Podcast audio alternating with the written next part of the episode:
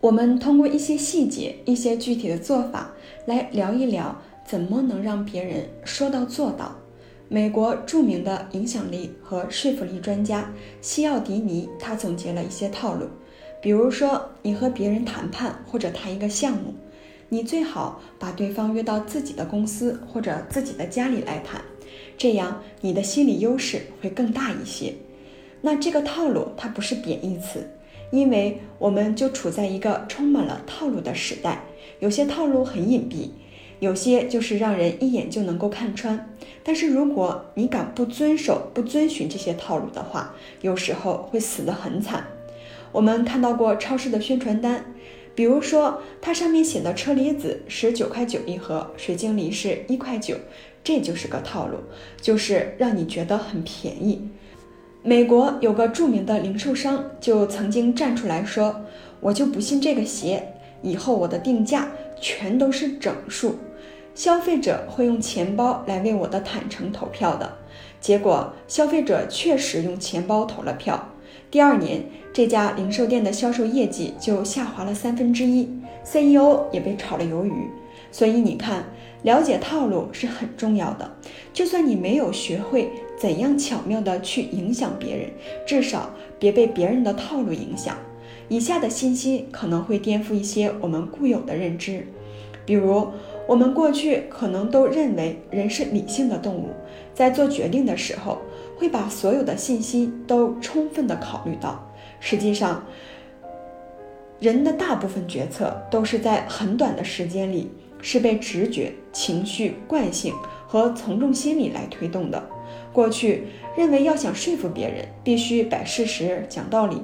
而我们有没有发现，现在是有史以来信息超载最严重的时代？我们每个人是不是每天都被大量的信息在轰炸？没有人在耐心的听道理。让人做出决定，不是信息本身，而是这些信息呈现的背景或者说是情境。为什么说现在叫体验经济？简单的说，你只要巧妙地触发了一个人内心深处的动机，他就会下意识的、自动的跟着走了。那我们今天来聊，怎样让别人能够说到做到？我相信每个人都会有被放鸽子的经历，比如说约好了参加一个活动，然后。没有来被放鸽子了。过去我觉得这些都是小的事情，但其实它带来的损失是大的惊人的。英国的医疗机构对病人放鸽子的成本做了个估算，大概是每年损失七十一亿人民币。那我们怎么让别人说到做到？就是要让对方主动承诺。你别以为嘴上答应没有什么用。其实很多人还是有着信守承诺的强烈意愿，特别是当这个承诺是他们主动做出来的。研究人员做这个实验，他们把收音机放在其他晒太阳的游客身边，然后下海游泳。一种情况就是研究人员什么都不说，直接就离开；另一种是请他们帮忙看东西，让对方口头承诺说好的，接下来就很简单。有个扮成小偷的研究人员跑过去，拿着收音机就走。这时候，做过口头承诺的游客，差不多百分之百都起身追小偷，而没有做过承诺的游客，几乎没有人阻止。所以，你看，一句好的就会对人的心有这么大的影响。所以，我们在跟别人交流和沟通的时候，最后一定要要一句承诺。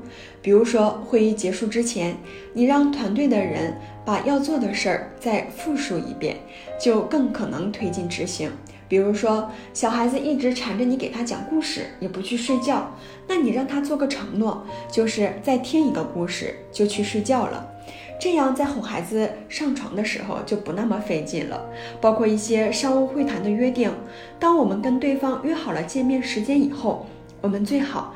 最后还加上一句：“我已经把我们见面的时间和地点写在备忘录上了，你也写好了吗？”哦，对了，你是律师，我相信您对遵守时间是很有概念的。那我们某某时间再见，好吧？要让对方说好的。当然，这样表达的时候不能语气太硬。那有的承诺是可以很巧妙的，像刚才前面提到过，英国医疗机构被病人放鸽子，损失相当于七十一亿人民币。那后来怎么解决的呢？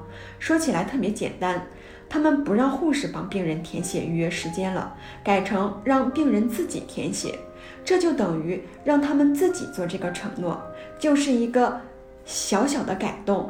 病人放鸽子的几率下降了百分之十八，相当于省下了十二亿人民币。总花费成本是多少呢？是零。小小的一个承诺，可以大大增加别人的行动的可能性。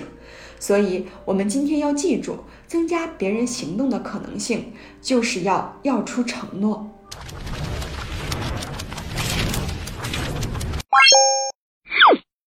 我们书友会希望用十五年时间带动一亿人读书，改变思维，思考致富，和一千个家庭共同实现财务自由。快来加入我们吧！